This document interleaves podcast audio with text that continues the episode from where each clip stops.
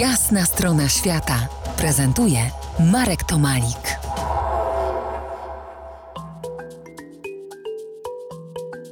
Ostatnie dziś moje nadbajkalskie z wami spotkanie. Co jeszcze zostało w pamięci?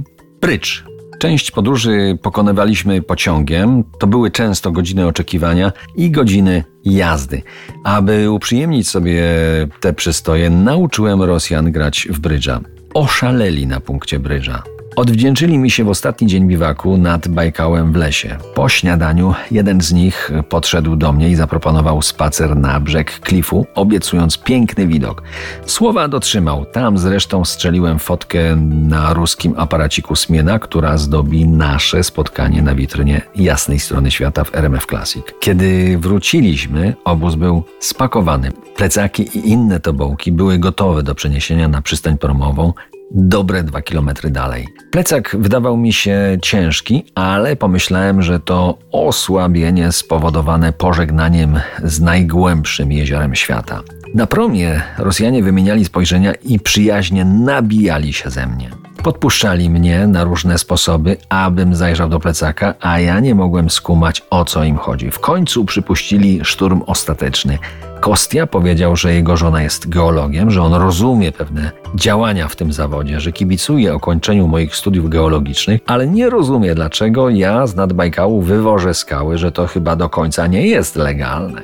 Osłupiałem i wtedy skojarzyłem moje wcześniej słabe moce z tym ciężarem, który wydawał mi się znacznie większy niż powinien. Sięgnąłem do środka, tam były kamienie, całkiem sporych rozmiarów. Rosjanie buchnęli śmiechem, wyjaśnili mi, że to ich biwakowy zwyczaj, że traktują tak wszystkich bajkalskich nuworyszy. Nauczyłem ich grać w brydża, o Polsce naopowiadałem, a co ja się od nich nauczyłem? Trochę skubnąłem zaradności, trochę nieustępliwości. Między innymi pokazali mi, jak zaraz po deszczu rozpalić ognisko nie mając papieru. Używali do tego wyłącznie kory brzozy. Nauczyli mnie wędzenia ryb na ciepło i prażenia w gorącym popiele orzechów sosny cedrowej. Dali zastrzyk pozytywnej energii, który ciągle, między innymi dzięki podróżom we własnych organizmach, regenerowali. Nauczyli mnie dystansu do przytyków. Między innymi, kiedy kroiłem chleb, którego kromka miała mniej niż 3 cm, mówili, że kroję chleb po polsku. Ten ich czarny, twardy, czerstwy, gruby chleb będę pamiętał jeszcze długo. Dobrze pamiętam. Oczywiście Bajkał i Syberia to także kawał niewesołej historii zesłań. O tym nie będę mówił, ale niech to wyśpiewa Czesław Niemen w wiekowej już pieśni Bradiaga, czyli Włóczęga. Pieśń opowiada historię jednego z zesłańców, który zbiegłszy z więzienia wędruje przez stepy i góry kraju zabajkalskiego, by w końcu przepływając jezioro Bajkał spotkać się z matką. Od niej dowiaduje się, że jego ojciec już nie żyje, a brat, jako i on, na syberyjskim zesłaniu kajdanami dzwoni. Czesław Niemen, RMF Classic. To była jasna strona świata w RMF Classic.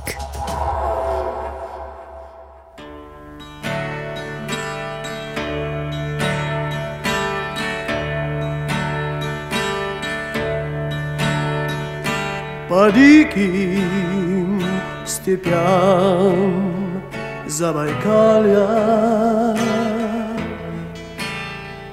Где золото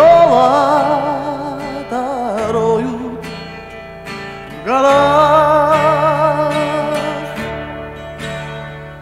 Бродяга судьбу проклиная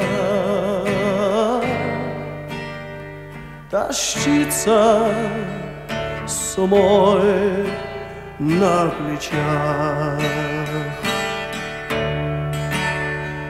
Бродяга судьбу проклиная, тащится сумой на плечах.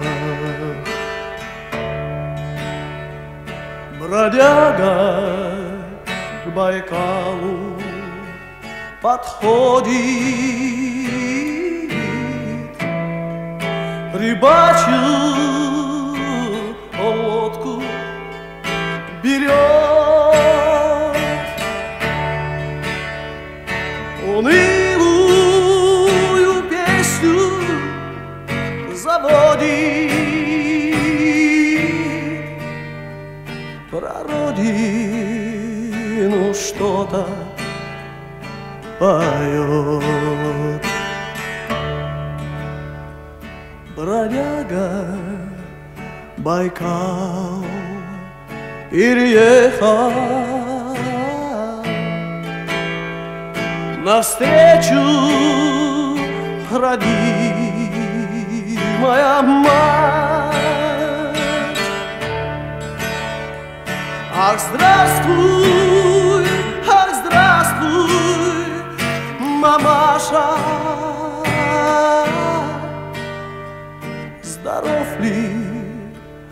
отец и мой брат? По диким степям Забайкалья Где золото роют в горах Бродяга судьбу проклиная Тащится с умой на плечах. Бродяга судьбу проклиная Тащится more.